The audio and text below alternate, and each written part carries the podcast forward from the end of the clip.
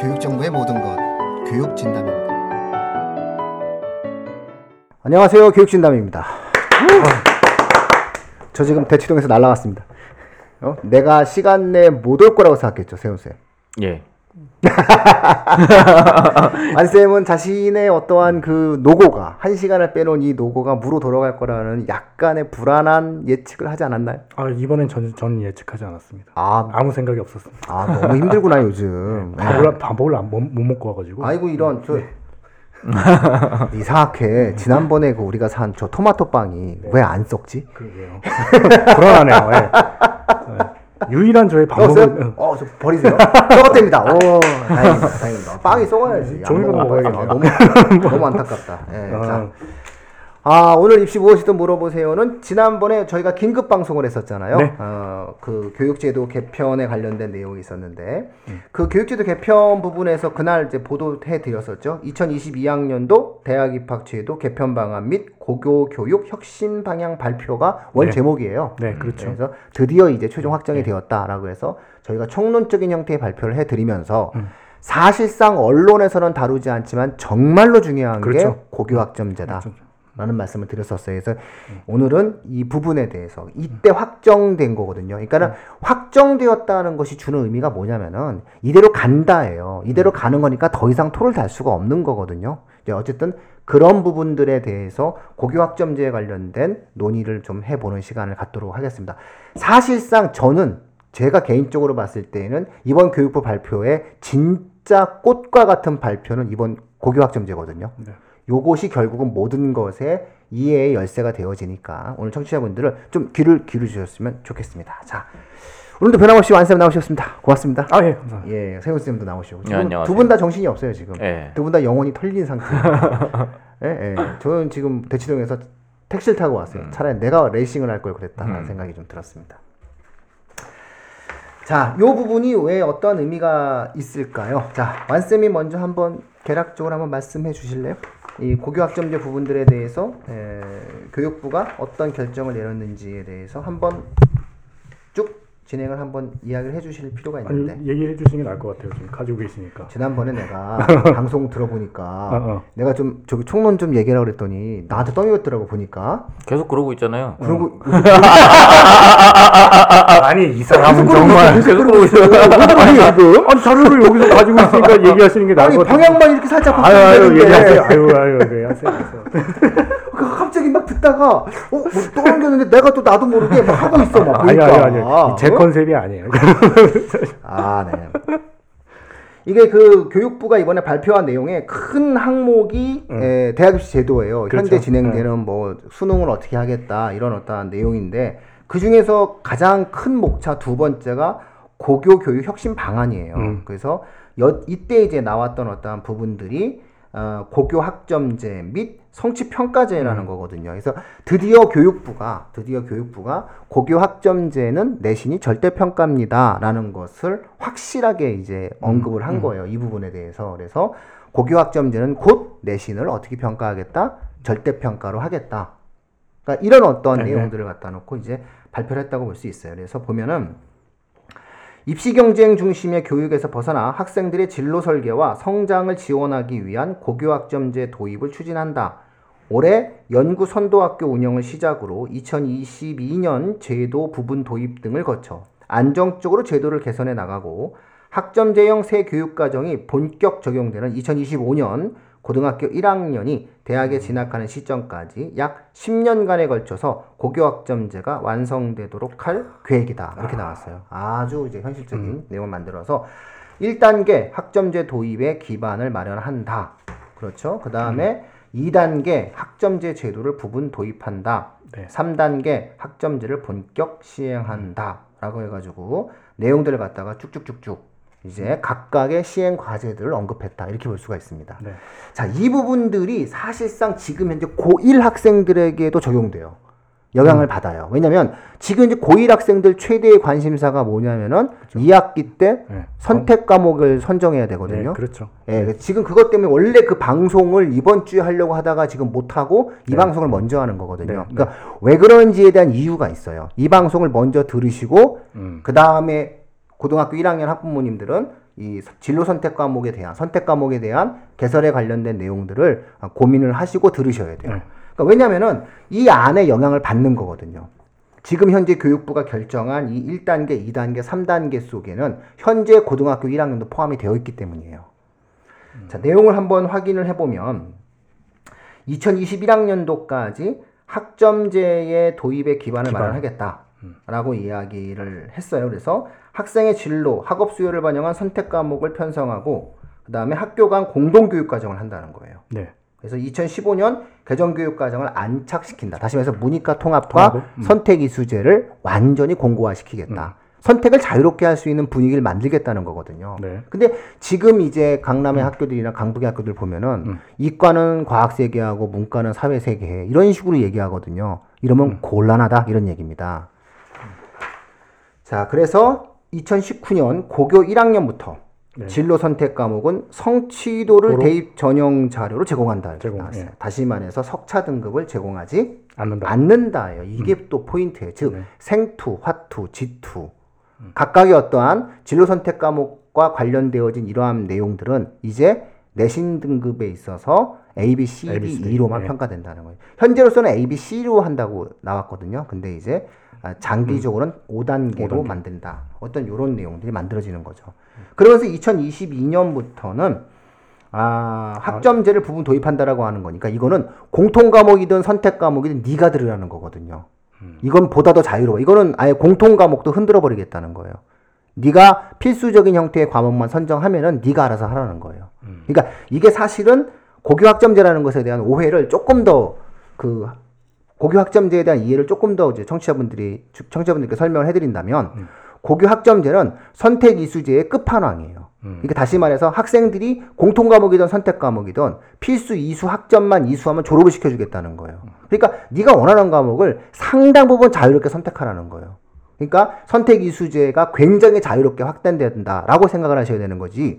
고교 학점제로부터 선택 이수제가 시행된다 이렇게 이해하시면 안 돼요. 다시 말해서 선택 이수제는 지금도 하고 있는 거고요. 네, 그렇죠. 현재 고등학교 1학년도 하고 있는 거예요. 그래서 이거를 보다 더 확대하고 확대하고 확대해서 이제 2025년이 되면 10년 후에는 학생들이 자유롭게 원하는 과목들을 이수해서 필요한 형태의 학점만 채우면 졸업시켜주겠다. 마치 대학처럼. 그래서 여기에는 어떠한 공통 과목과 선택 과목의 가이드라인 정도만 제공해주면 된다. 그리고 학점도 당연하게 성, 성적도 A, B, C, D, E 다시 말해서 절대평가로 네, 하겠다. 네. 이게 기본적인 어떤 네. 음, 교육부의 확정 아니에요. 이게 확정됐는데 왜 가만히 있는지 모르겠어요. 이게 얼마나 중요한 거예요, 이게 지금. 그죠? 왜 또 여전히 영혼이 없어, 씨. 아니요 그게 아니라 예. 제가 진로 선택 과목을 이렇게 다시 제가 기억나는 게 없어갖고 네. 다시 이렇게 딱 찾아보고 찾아보니까 진로 선택 과목이 여러 개가 있네요 진짜로. 되게 많아요. 네. 예. 이거 지금 학교들에서 하고 있나요? 이걸 하get 이걸 하- 해야 되는 거고요. 그리고 또 음. 실제로 이 과목들을 전부 다 A, B, C 정도로 평가할 가능성이 높아요. 음. 지금 현재로서는. 되게 재밌는 과목들이 있는 것 같아요. 여행지리 이런 것도 있고. 네? 여행지리. 아 근데 여기에 기하 들어가요. 어, 기하 들어가 있어요. 음, 그다음에 기하, 과학은 물투와 투, 수학. 생투, 지투. 어, 재밌는 과목들이 있는데. 네. 어. 그러니까 이런 과목들이 여기 보면 알겠지만은 학교 간 공동 교육 과정을 하겠다는 거예요. 음, 클러스터 네, 방식으로 클러스터 가겠다는 방식으로 거죠. 하겠다. 음. 그리고 어, 이런 내용들 갖다 준비를 하겠다. 그러니까는 사실상 지금 일부 학교에서 음. 그 문이과 통합과 우리가 흔히 선택이 시대 초창기에 아무도 하지 않기 때문에 과거의 잔상이 머릿속에 남으셔가지고 뭐 이과는 과학만 무조건 세개 하고 문과는 사회만 세개 하라 이렇게 학생들에게 지도하시는 학교들은 굉장히 문제가 있다고 볼 수 있어요. 지금 현재 1학년 학생들에게도 상당히 선택권에 대한 제약을 주는 거고 그 학교 학생들만 입시에서 불이익을 받을 가능성이 있어요. 음. 그거는 이제 저희가 다음 주에 이제 얘기를 할 거예요. 그래서 뭐 여기 보면 뭐 진선여고 있고 뭐 이렇게 쭉 서울고 뭐 이렇게 해가지고 저희가 해당 학교들을 쭉 한번 뽑아봤어요. 그래서 뽑아서 이 학교들에 해당되어지는 내용들을 가지고 구체적으로 한번 이야기를 할게요. 어, 요즘 문제되고 있는 숙명여고도 있네요. 예, 그래서 전체적으로 근데 잘 적용하고 있더라고요. 네, 그래서 어쨌든 그래요. 그런 음. 부분이다라는 말씀을 드릴 수 있을 것 같아요. 자, 근데 이 고교학점제가 왜 그렇게 중요한 건가요? 완쌤. 뭐 저는 다 알지만 완쌤이 제가 모른다고 생각하고 한번 설명을 좀 해주세요. 이걸 또 나한테 넘기지 마시고 자 한번 넘길게요. 아 됐어요 됐어요 뭐 아무 말도 안 하고서 40분 다 지나가 지금 네? 자 그래서 어, 떻게이 의미가 이 고교학점제와 성취평가제가 도대체가 왜 이렇게 그 커다랗게 중요한 변화가 될까요? 제 입장에서는 뭐 결국 이제 대입 에 관련이 있다고 저는 생각이 들거든요. 예. 예. 그러니까 저번에도 계속 얘기했듯이 뭐 학생부 종합으로 이제 선발 방식을 이제 완전히 정착시키겠다 뭐 이런 얘기겠죠. 예. 음, 아 그러면 완쌤은 이게 학생부 종합 전형의 확대로 이어질 수밖에 없다 이렇게 보시는 거죠? 아, 예, 그렇죠. 네. 음, 어? 세영 쌤 왜 그렇게 생각하세요? 뭘 그렇게 생각해? 자꾸 찾아보니까 내가 그냥 쓱 던진 거예요 아, 지금. 뭘 그렇게 생각하는 건 아니고 저는 고교학점제나 성취평가제의 경우를 뭐 기본적으로 찬성 굉장히 극하 극렬하게 찬성하는 편인데 어 저는 기- 이게 어쨌든 학교 교육의 다양화라는 측면에서 이거를 치- 이렇게 시행한다는 점은 되게 좋게 평가를 하고 있어요. 그래서 전 이 경우에는 물론 저는 이제 이런 걸 결정할 때 지 이번에 했던 것처럼 막 400명 모아놓고 이렇게 이렇게 하는 거 되게 좋은 방식이라고 생각하지만 이것만은 조금 그냥 교육부가 밀고 나갔으면 하는 저는 개인적인 바람이 있거든요.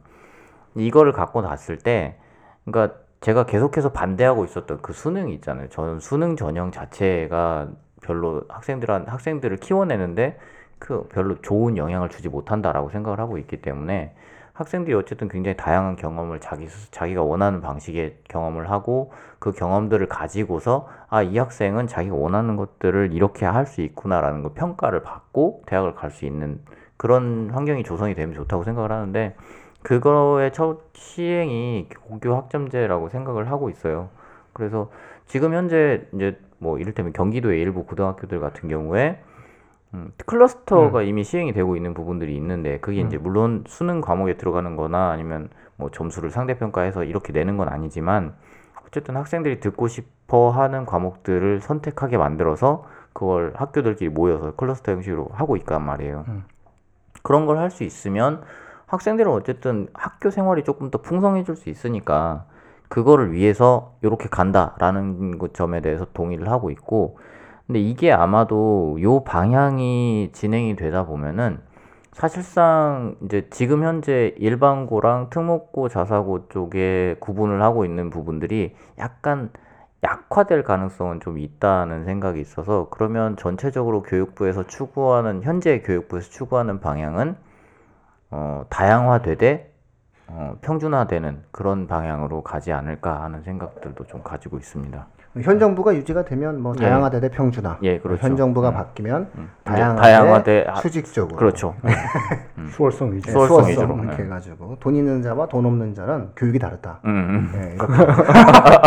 네, 아 그렇게 이게 사실은 수월성 교육의 본질이에요. 그래서 아마 그런 식으로 가고자 하는 것이고 음. 현 정부가 있기 때문에 그나마 예, 교육부가 평준화라는 어떠한 큰 틀에서 음. 예, 이야기를 하게 되겠죠. 이 고교 학점제다라고 하는 것은 사실상 우리 교육에 있어서 문이과 통합이라고 하는 다시 말해서 문과와 이과에 대한 구분 자체가 이제 완전히 사라졌다는 것에 대한 선언이에요.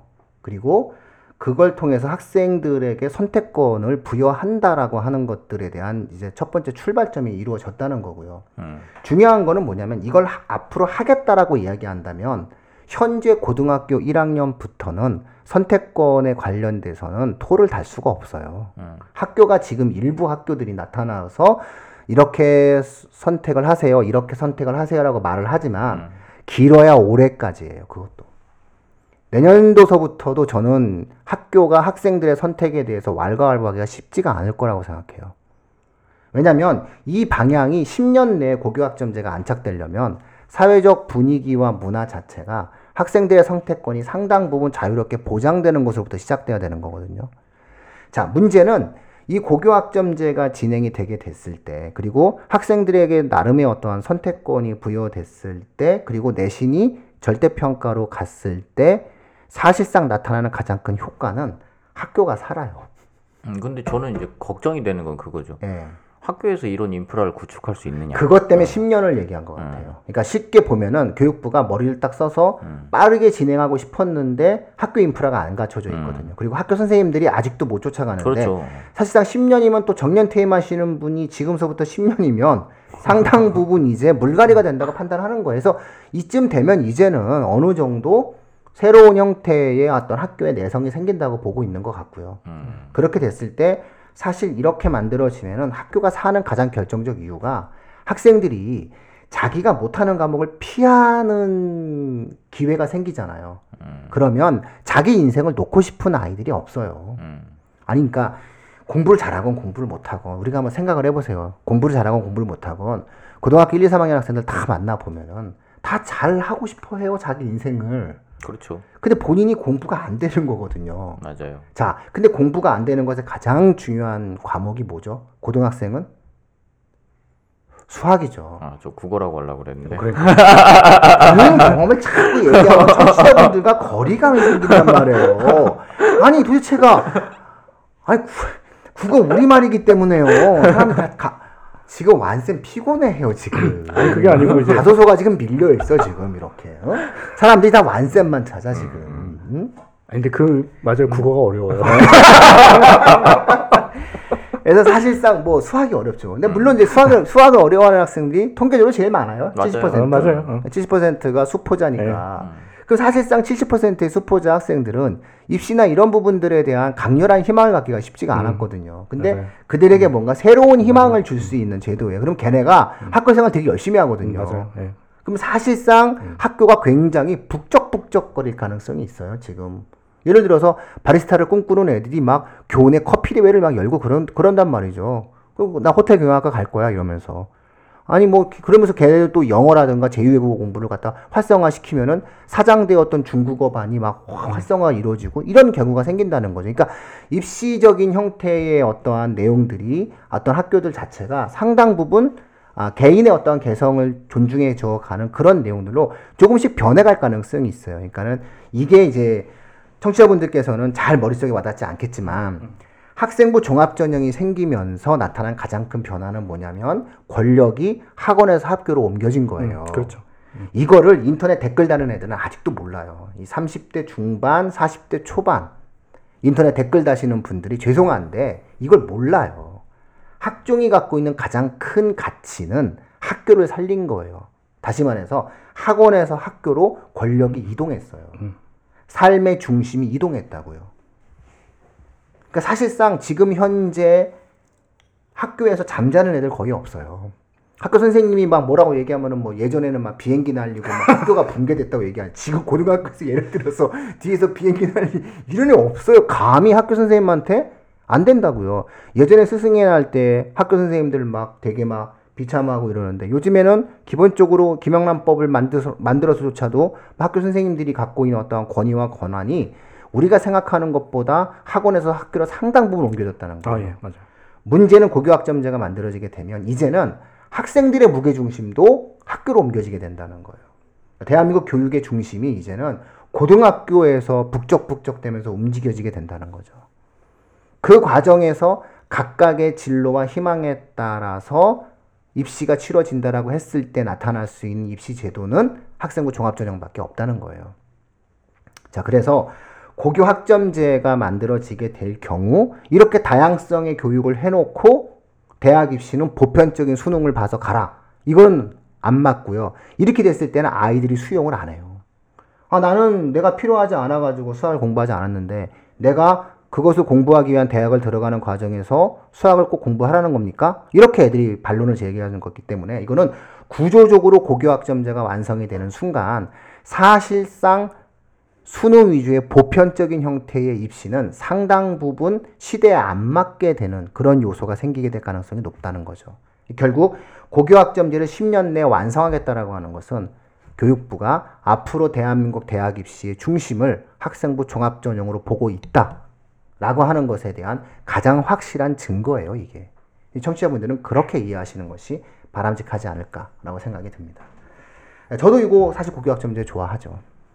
네, 이거 이게 사실은 너무 힘들어요, 애들이. 그러니까 내가 싫어하는 과목을 억지로 앉아 있어야 된다. 내가 못하는 과목을 억지로 들어야 한다라고 하는 것은 상당한 어떠한 폭력적인 부분이에요. 그리고 어 그런 아이들은 이제 공대를 못 가는 거죠. 음. 네, 공대를 못 가는 거예요. 그러면 이제 급여가 적은 거죠. 그래도 인생이 행복하게 자신의 꿈을 이제 실현시키면서 살아라. 이렇게 이제 우리가 얘기할 수 있는 거고. 너는 정말 공부도 잘하고 수학적 능력도 있으니 거기에 해당되어지는 엔지니어로서의 어떤 삶을 사니까 너는 급여도 좀 높여줄게. 이렇게 되는 거거든요. 그래서 미국도 사실은 이 엔지니어적인 형태의 공대를 나오면은 평균 급여가 좀 높거든요. 뭐 이런 어떤 분위기들이 형성되겠죠. 문과를 갑시다. 아, 왜 갑자기? 아, 뭐 수학을 못하면 어, 문과를 가면 되죠. 문과를 가면 되죠. 문과를 가면 근데 되지. 저는 이제 그런 생각들을 조금 갖고 있었으면 좋겠어요. 그러니까 우리가 지금 저는 아, 예전부터 계속 말씀드리고 있는 게 그냥 머릿속에서 이제 문과 이과를 지울 때가 됐는데 이게 잘 안 지워지잖아요. 우리가 아, 아이고 그렇죠. 아직은 안 지워지는 그렇죠. 머릿속에 음. 거기를 나왔으니까 음, 그러면 우리부터- 우리부터 그러면서 없애야 돼. 학생들한테 맨날 질문하는 게 너는 문과 쪽이야 아, 이과 맞아요. 쪽이야 이렇게 어. 질문한단 말이에요. 어. 근데 이제는 지금 이제 고1이 된 학생들부터도 문과 이과 나누지 않는 학생들이란 말이죠. 음. 근데 우리는 계속해서 얘들이 너는 문과 쪽, 너는 이과 쪽 이렇게 막 적성 검사도 막 계속 그렇게 얘기하고 맞아요. 음. 그것만 조금 없앤다고 하더라도 이 고교 학점제 쪽이 조금 더 친숙하게 다가올 수 있을 거라고 생각을 해요. 그러니까 문과 이과를 나눠버리면 어 이과는 수학을 뭘 해야 되고 과학은 뭘 해야 되고 음. 가, 머릿속에 쫙 줄이 서버린단 말이에요. 음. 그래서 그런 걸 없애기 위해서라도 좀 음, 학생들한테 접근을 할 때 문과 성향, 뭐 이과 성향 이런 얘기 자체도 빼고 그러니까 뭘 좋아하느냐라는 얘기로 접근을 하는 편이 훨씬 더 좋을 거라는 생각을 갖고 있어요.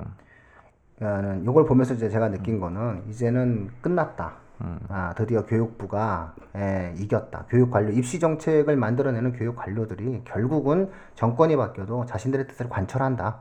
이런 것을 제가 이걸 보고서 느꼈던 게 입시제도 갖다 놓고 한참을 얘기하는데 정작 중요한 이 흐름을 만들어 놓거든요. 음, 그렇죠. 결국은 음. 이 흐름을 만들어 놓으면 이 흐름대로 가요. 음. 정권이 바뀌든 뭐가 되든 결국 대한민국 입시와 교육은 이 틀과 이 방향대로 갈 수밖에 없는 흐름을 만들어 놨거든요. 근데 이게 사실은 이명박 정부 때부터 시작돼서 박근혜 정부 때 토대를 쌓고 그다음에 이번 정부 때 실현하겠다고 얘기를 하는 거잖아요. 그런 걸 봤을 때는 우리가 흔히 이야기하는 부분에서 입시 제도가 약간씩 약간씩 바뀌는 것이지 교육의 큰 틀에서의 흐름은 교육 관료들이 생각하는 그런 입시 정책의 방향대로 흘러가고 있다 이렇게 보는 거고요.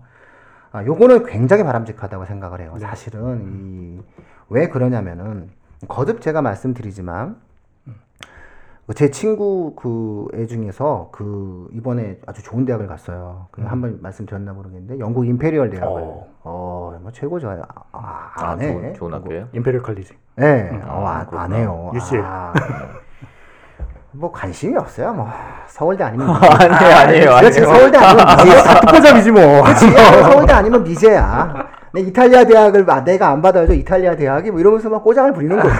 이탈리아 음식도 맛없어 뭐 이러면서. 예? 아, 뭐. 근데, 에, 굉장히 좋은 대학이잖아요. 그, 기본적으로. 그래서 국내에서 이제 중학교를 나왔어요. 어. 근데 이제, 아, 이 대한민국 교육이 좀 그렇다 싶어 가지고 이제 독일로 간 거죠. 예, 뭐, 아- 뭐, 아빠가 뭐, 저희 독일을 잘하니까 갔겠죠. 독일로 갔는데 대학은 영국으로 갔어요. 그렇죠. 어. 아, 그러니까 이게 유럽에서 유럽에서는 예, 확실히 움직임이 좀 움직임이 달라요. 많아요. 음. 유럽편의 삶이라는 게 아. 정말 부럽더라고요. 음. 예, 그래서 근데 그 친구가 그 친구가 아, 임페리얼 심지어 어느 과를 갔냐면 물리학과를 갔어요. 오. 그렇죠. 뭐 이제 참 성공한 거지 인생이. 에이. 어 진짜요? 예, 물리학과 갔어요. 물리학과 어, 여, 여자인데. 어. 심지어 여학생인데 문제는 그 친구가 고등학교 3년 동안 공부한 과학 과목이 음. 물리랑 생명이에요. 음. 그 친구는 화학을 몰라요. 음. 화학을 단 한 번도 수강한 적이 없어요. 근데 영국 임페리얼에서 대한민국의 그 어느 대학보다 레벨이 높다는 음. 영국 임페리얼의 물리학과에서 음. 얘가 물리를 잘하니까 뽑아준 거예요. 수학도 잘하고 하니까 뽑아줬겠죠. 이거예요. 이게 맞는 교육인 거예요. 근데 우리나라는요, 지구과학을 하고 물리학과를 갈 수 있어요. 생명을 하고 화학을 하고 물리학과를 갈 수 있어요. 물리를 안 해도 물리학과를 갈 수 있다는 거죠. 이게 입시에 있어서의 어떤 정시가 갖고 있는 가장 큰 문제점이고 앞으로 우리가 가, 맞다 않는 한국 사회 문제였던 거예요. 근데 이 부분들이 앞으로 이런 어떠한 형태의 입시 제도가 굳어지게 되면 결국은 감당할 수가 없게 돼요. 그러니까는 그 얘기는 뭐냐면은 이런 거죠. 의대를 가는 학생들이 지난번에 우리 권민 쌤이 나와서 말씀해 주셨잖아요. 생명을 공부하지 않고 어떻게 의대 가가지고 버티겠냐. 그런 학생들은 무조건 유급이다. 1년 동안 유급을 할 수밖에 없다. 그리고 졸업을 하는 과정에서 대단히 힘들 거다라고 말씀을 하셨잖아요. 마찬가지로 이런 식의 고교 학점제를 통해서 학생부 종합 전형으로 대학을 만약에 들어가게 되면은 해당 전공 분야에 대해서 상당한 이해가 있는 학생들이 그 과에 들어가기 시작하게 된다는 거예요. 그러면 그 과의 대다수가 그런 능력을 갖고 있기 때문에 다른 방식의 보편적인 입시로 들어간 특, 즉 수능으로 해당 과목에 대한 특성을 갖지 않고 들어간 학생들의 경우에는 상위권 대학일수록 버티기가 쉽지가 않다는 거예요. 다른 애들이 굉장히 많은 어떠한 발전을 해나가는 과정에서 어쨌든 그런 모습들 때문에 시간이 흐르면 흐를수록 이러한 형태의 고교 학점제가 안정화되면 학교로 상당히 많은 형태의 권력이 옮겨지게 되고 학생들의 삶의 중심도 학교 생활 중심으로 이루어지게 되고 그리고 공부를 잘하거나 못하는 학생이거나 각자의 자신의 삶의 방향을 갖고 각자의 어떠한 다양한 움직임을 갖는 흐름들 속에서 자연스럽게 입시 제도는 학생부 종합의 흐름으로 가게 된다. 이런 어떠한 말씀을 예, 거듭 드리고 싶네요. 자, 문제는 어, 8페이지에 보면은 19년도 고교 1학년부터 진로 선택 과목은 성취도를 대입 전형 자료로 제공함으로써 학생의 진로에 따른 과목 선택을 충분히 보장할 수 있도록 할 계획이다. 이 말이 나왔거든요. 음. 여기서 석차 등급을 미제공한다라고 얘기를 했어요. 그래서 학생의 교과 융합, 진로 안내, 교과별 심화, 실생활 등을 위해 2015 교육과정에서 신설되어 학생의 진로와 적성에 따라 선택하는 과목 세 과목 이상을 이수해야 되잖아요. 세 과목 이상 이수로 성적에 대한 부담 없이 과목 선택을 지원할 필요가 있다 이렇게 나왔어요. 그러니까 이 진로 선택의 경우에 있어서는 사실상의 내신 경쟁에 있어서 의미를 의미 부여를 하지 않겠다라고 얘기했는데 여기에 아까 우리 세훈 쌤이 열심히 찾아보셨던 이제 진로 선택 과목들이 있는 거잖아요. 여기 굉장히 특이할 만한 과목들이 포함되어 있어요. 우리가 상상할 수 없는 과목이 포함되어 있거든요. 그래서 이 상상할 수 없는 과목이 그때 뭐 여행지리 이런 아, 거였잖아요. 보니까 여행지리 뭐 이런 거. 예, 음. 경제 수학. 예. 그러니까 저는 근데 이게 조금 궁금한 게 그럼 지리 선생님들은 여행지리라는 걸 뭔가 알고 있는 거야? 위험한 발언을 아니 아니 내가 나 우리 학교 내가 배웠던 우리 학교 지리 선생님을 생각해 보니까 어 우리 선생님은 진짜 여행지리라는 걸 알고 계셨을까? 어? 우리 선생님은 자기 예- 예전에 여행 간 얘기만 하고 막 그러니까 그런 분들이 가르쳐 하겠죠. 공부를 안 가르쳐 공부를 안 가르쳐 그런 분들이 하겠죠. 아 이분 진짜 미치는 줄 알았어 게다가 또 한 가지 공부를 안 가르쳐 주죠 수학 선생님들은 경제 수학이라는 걸 이해하고 어. 있나? 맞아요. 모르죠 그러니까 모르죠. 이게 어. 선생님들이 아직 수급이 안 되는 부- 이런 분위기가 있을 건데 이걸 과연 대학에서는 어떻게 키워낼 수 있을까라는 것도 조금 의문이 들기는 하네요. 근데 그것만 눈에 들어오셨죠 음. 근데 사실상 입시적인 측면에서 봤을 때 음. 진로 선택 즉 19년 고교 1학년부터라고 얘기했으니까는 내년 내년이잖아요 내년이죠. 그렇죠 네. 내년부터 시- 시작이 시작이 되는 음, 거잖아요. 음. 그러니까 이때부터 진행되어지는 어떤 진로 선택 과목에서 가장 의미가 있는 건 뭐냐면요.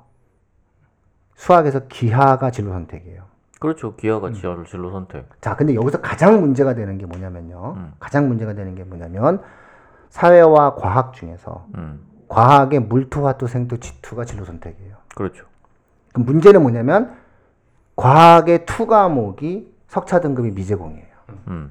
이게 입시적인 의미가 있는 거예요. 그러니까 이것의 입시적인 의미가 뭐냐라고 얘기를 했을 때 결국 과학의 원 과목만 석차 등급을 제공해 줄 가능성이 있다는 거고 그렇죠. 결국 과학의 원 과목에서 승부를 봐야 되는 거예요. 내신 경쟁을 하거나 학종을 치르는 과정에 있어서 현 중3 어머님들께 저희가 드릴 수 있는 말씀은 이 결국 1, 2학년 때 치르는 생원, 그쵸? 화원, 물원, 여기서 승부를 일정 볼 가능성이 있는 거고 여기서 승부를 본 학생들이 결국은 2, 3학년 때 진로 선택을 해서 내가 좀 역전을 해보겠다라고 했더니 이게 바로 절대평가가 되는 거예요. 석차 등급을 제공해주지 않게 되죠. 이 어떤 이런 어떠한 상황들이 만들어지게 돼요. 근데 여기에 또 하나의 변수가 뭐냐면은 학생부 기재가 바뀌었잖아요 이번에 학생부 기재가 바뀌었는데 당초 절대로 기재해주지 않을 것이라고 이 그 이야기했었던 에, 그 수상 경력을 기재해줘요. 그러니까 이걸로 보완을 하셔야 돼요. 그러니까 우리가 흔히 이야기해서 학생부 종합전형을 생각하시는 공대나 의대를 생각하시는 학부모들의 경우에 있어서는 어, 수상 경력은 현행대로 기재하되 대입 제공 수상 경력 개수를 학기당 하나 총 6개까지 제한하여 제공하는 거니까 학기당 본인이 제공하고 싶은 수상 실적 하나를 언급을 하는 거거든요. 그럼 예를 들어서 생명경시가 있다고 얘기하면 생명경시에서 수상을 했으면은 이거를 갖다가 수상 실적에 기록을 할 수가 있게 되겠죠. 그렇게 될 경우에는 1학년 때 의대를 가려는 학생이 1학년 때 생명이 1등급이 나왔다. 근데 2학년 때 A가 나오는 거잖아요. 네. A, B, C인데 A, B, C인데 대부분 다 A가 나올 거잖아요. 그러면 변별력을 확보하기 어렵잖아요. 변별력을 확보하기 어려운 상황 속에서 수상 경력 같은 경우가 굉장히 피 튀기는 경쟁을 할 수밖에 없는 상황이 만들어지게 된 거죠. 네, 저는 이 항목은 잘못됐다고 생각해요. 이게 그러니까 뭐냐면 수상 경력을 한 개 학기당 한 개 제공한다고 하면 우리가 결과적으로 볼 때는 한 개인데 학생들은 한 개만 하는 게 아닐 거예요. 그렇죠. 되게 많은 해서, 예, 어. 몇 개를 해서 그 중에서 네, 그리고 어, 좋은 좋은 걸. 뽑아내야 되는 그렇죠. 거잖아요. 그러면 학생들한테는 부담이 전혀 줄어들지 않는 상태예요, 이거는. 그러니까 지금 학생부 종합 종합전형에서 어쨌든 전체 방향은 학생들의 부담을 줄인다라는 쪽도 있는 건데 지금 이 학생부 종합전형은 어쨌든 조금 더 공정한 방향으로 간다는 측면도 물론 갖고 있지만 부담을 줄인다는 측면에서 본다면은 이게 수상 경력을 제공하는 순간 학생들은 거기에서 손을 뗄 수가 없어요. 그냥 무조건 가야 되는 거예요. 수상 경력이 많다 지금까지는 많이 타면 좋겠다라는 것도 물론 있었는데 이제는 질 좋은 수상 경력을 만들어내기 위해서 좋은 거기에서 카드가 있- 또한 번의 경쟁이 굉장히 크게 벌어질 거라는 거죠. 야, 근데 음. 요 부분에 대해서는 이제 우리가 이제 저 의심스러울 때는 미제를 따지자 음. 그렇잖아요. 의심스러울 때는 영미의 제도를 봐라, 음. 어, 유럽의 제도를 봐라. 그러면 대충 한국 교육의 미래가 보인다 이- 이런 건데요. 미국과 유럽의 경우에 있어서는 수상 실적을 당연히 제공해요. 교원 내외 수상 실적 당연히 기록해야 돼요. 아 그렇죠. 네, 그거 당연히 기록해야 되는 거예요, 수상 실적이. 왜냐면, 그건 그 아이가 가지고 있는 하나의 특징, 특징이고 특색이죠. 근데 우리나라는 너무 사회적 분위기가 다르다는 거죠. 네. 과도해서 심각한 문제가 맞아요. 있는 거죠. 그래서 이거를 제한을 하긴 해야 되는데, 교육부 입장에서는 이걸 없앨 수는 없는 거예요. 왜 없앨 수 없냐면, 한 번 없앤 거를 다시 만들어낼 수는 없어요. 음. 그러니까 한 번 이걸 없애 기재를 하지 마라고 했는데 나중에 이거를 기재해라고 얘기할 수는 없어요. 그러니까는 어 수상 실적은 기재해 기재하는데 반영을 하나만 할게 요 정도 선에서 타협을 하고자 하는 이유는 뭐냐면 뭐 어떤 보관을 갖고 있냐면은 결국은 절대평가 시에 대학이 학생부를 가지고 학생들을 선발하는 과정에 있어서 수상 실적을 볼 수밖에 없다는 생각까지 하는 거예요 이 사람들은 아, 그 경시대회 준비하는 학원들 살판 나겠네. 경시대회요? 예, 이게 지금 뭐 때문에 그러냐면 지금 이제 음. 국제과 쪽에서 왜 SAT 보는 학생들 있잖아요. 네. 그 SAT 보는 학생들을 보면은 SAT를 여러 번칠수 있게 돼 있어요. 근데 이게 우리나라의 경우는 외국은 SAT 한 번 봐서 점수가 어느 정도 나오면 멈춰요. 네. 근데 우리나라는 멈추지 않아요. SAT를 멈추지 않아요. 계속 본단 말이에요. 우리나라의 분위기가 최고로 좋은 점수가 나올 때까지 우리가 정말 한계까지 가서 그 점수가 그 지원하기 바로 직전까지 그 점수를 따내려는 게 우리나라의 현재 문화란 말이에요. 음. 근데 이게 하나로 정해졌다고 해서 그러면 학생들이 아 이 정도쯤 됐으면 내가 아 여기서는 이 학기 때는 요게 끝났어 오케이 나는 더 이상 안 해도 될 것 같아 라는 식의 판단을 내리는 건 그 학기가 끝날 때라고 생각이 들기 시작해서 든다는 거죠 그러면 이게 사실상 교육부에서는 물론 말씀하신 것처럼 그렇게 의도를 하고 있다고 하더라도 이게 약간 다른 방식의 어떤 어, 이것과 함께 다른 방식의 어떤 해결책이 같이 가줘야 될 것 같다는 생각이 있어요. 그건 이제 이, 음. 그 차츰 만들겠죠. 네, 그러니까 또, 만, 어, 또, 또 뭔가를 만들어 줬으면 좋겠다는 생각이에요. 아 뭐 이러다가 진짜 우리 세훈 쌤은 가시겠어요. 아, 왜요? 그쪽으로 제가 저기 안내해 드릴게요. 아니요. 아니 진짜 저희 아니, 저는- 제가 이래 봬도 그래도 막히 안테나를 뿜으면은 연결할 수 있어요, 제가. 아니 저는 네. 괜찮습니다. 저는 그냥 이게 이게 비판하는 입장이 굉장히 좋아요. 그 일단 까고 보는 게 제일 좋기 때문에 네. 가서 일단 책임지라고 그러면 좀 어, 맞아요. 부담돼. 예. 그렇죠? 예. 아, 그래서 어쨌든 이런 부분일 수 있어요. 그러니까 굉장히 복선이 많아요. 예. 그러니까 교육부가 이번에 안을 만들면서 굉장한 복선을 까- 그 깔고 만들었다. 그러니까 좀 시달렸던 것 같아요. 지난 1년간, 지난 1년간 아, 정책의 브레이크가 없이 쭉 가다가 한번 덜커덩 되고 나니까는 이 사람들이 어, 결정되어지는 사안들 하나하나의 문장의 워딩 속에서 굉장히 많은 복선을 만들어 놓고 어, 그럼에도 불구하고 자신의 어떠한 기본적인 뜻은 가지고 있는 것 같아요. 음. 그래서 학종 중심으로 갈 수밖에 없다. 인구 40만 시대, 30만 시대에 기본적으로 수능으로 학생을 선발할 수는 없다. 그럼에도 불구하고 수능을 없앨 수는 없기 때문에 일단 대세를 이런 식으로 만들어 가자. 뭐 이렇게 하면서 이제 어, 학생의 선택권을 주고 결국은 교육부 입장에서도 학교가 활성화되는 게 좋은 거잖아요. 그리고 교육부 입장에서도 수포자 문제는 어떻게든 손을 해결을 해야 되거든요. 어쨌든 이런 문제들 속에서 교육의 어떠한 질을 좀 바꿔나가자라고 하는 과정에서 사실상 아, 우리의 한국적 정서 속에서 안 맞는 것들과 한국적 정서 속에서는 안 맞지만 해야 될 것들이 있는데 그런 것들에 관련된 정치적 타협을 좀 잘했던 것 같아요. 그래서 수상 실적을 빼 저는 굉장히 고민했어요. 수상 실적을 뺀다고 야 교육부 너무 나가는 거 아니야? 저는 솔직히 말해서 왜냐면은 절대 평가가 되고 나서는 수상 실적이 없이는 상위권 대학이 기본적으로 학생을 선발하는 과정에서 학생부에 관련된 권위를 인정해야 쉽지가 않은데 그리고 전 세계 어느 대학도 수상 실적에 대해서 뭐라고 제한을 두는 학교가 없어요. 그런데 우리나라만 제한을 한다고 이렇게 생각을 했는데 결국에 가서는 아, 한국적 정서에 맞게 기재는 다 해주고 원하는 거 하나만 해 이렇게 딱 얘기를 한 거는 결국 수상 실적을 기재하는 것을 학생부에 남기고 싶다라는 것으로 전 해석을 했어요. 상위권 대학을 없애면 되겠다.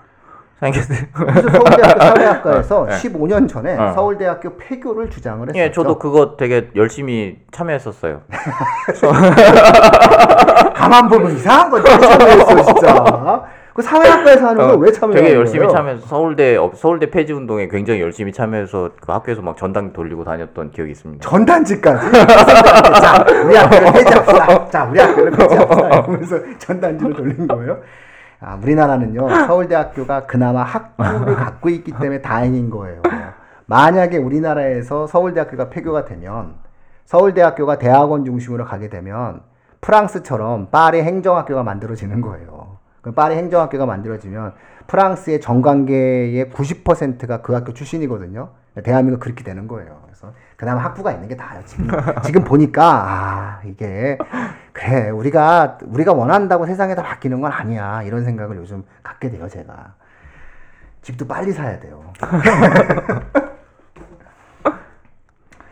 자, 그래서 어쨌든 이런 내용들이 만들어지는 과정이 있네요. 그래서 저는 사실은 그 지난번 특별 방송에서 이거 정말 얘기하고 싶었거든요. 제가 얼마나 입이 근지러웠겠어요. 정말 중요한 건 이 부분인데 이거를 말씀드리지 못해가지고 제가 정말 막 속이 건질건질 거렸어요. 그래서 이 부분이 너무너무 중요한 사안이다. 특히나 저희 방송을 들으시는 분들은 중3 어머님들도 많으시지만 중1, 2 어머님들도 굉장히 많이 들으시거든요. 그 어머님들한테는 사실상 수능제도 변화보다 이게 더 중요한 문제가 될 수 있다.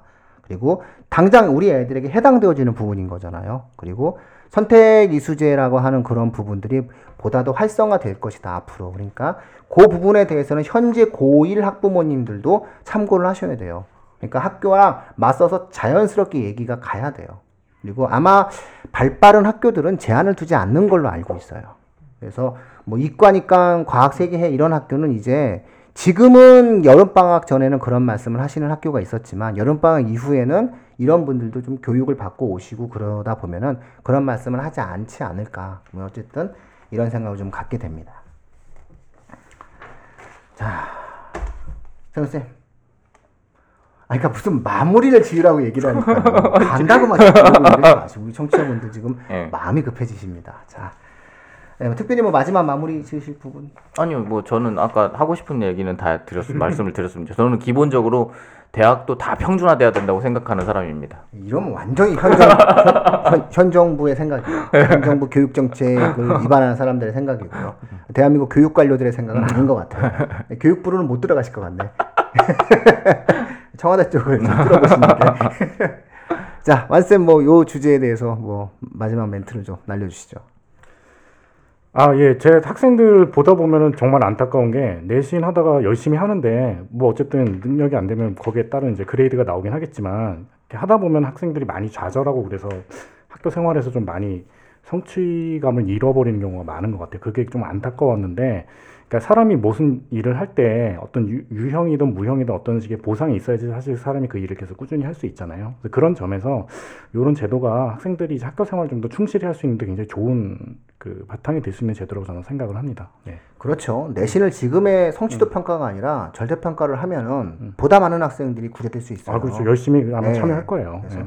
이 제도가 사실은 그렇게 나쁜 제도가 아니다. 음, 색안경을 끼고 보지 마셔라. 이런 어떤 말씀을 저희가 아, 드리고 싶네요. 자, 오늘 교육진담 에, 입시 무엇이든 물어보세요는 이번에 발표된 에, 대학 입학 제도 개편 방안 및 고교교육 혁신 방향에 대한 에, 추가적인 해설로서 고교 학점제 편을 가지고 방송에 드렸습니다. 다 고생하셨습니다. 아, 네. 감사합니다.